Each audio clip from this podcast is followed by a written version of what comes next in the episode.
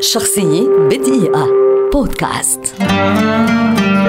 غوستاف فلوبير روائي فرنسي كبير، ولد عام ألف وثمانمئة وواحد وعشرين، ويعد واحدا من أبرز الروائيين في التاريخ ومن رواد الواقعية الأدبية. درس الحقوق، ولكنه عكف على التأليف الأدبي إذ أصيب بمرض عصبي جعله يمكث طويلا. كان أول عمل مشهور له بعنوان التربية العاطفية عام ألف وثمانمئة وثلاثة وأربعين، ثم كرت سبحة الأعمال التي صار بعضها من علامات تاريخ الأدب العالمي.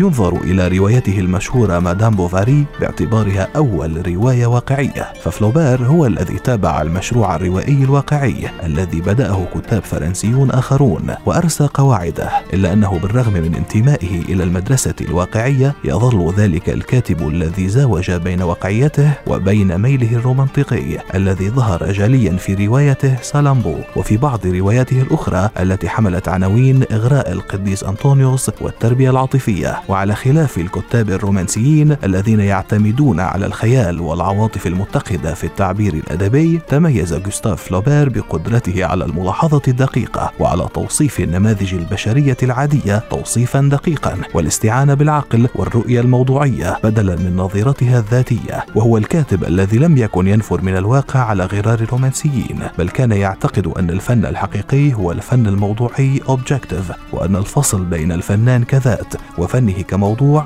ضروري. ومع ذلك فإنه الكاتب الذي يمثل المذهبين الواقعي والرومانتيكي بطريقة أو بأخرى. رحل غوستاف فلوبير عام ألف وثمانمئة وثمانين عن عمر ناهز ثمانية وخمسين عاما، تاركا إرثا أدبيا عظيما يعد حجر أساس لأجيال تلت. شخصية بدقيقة بودكاست.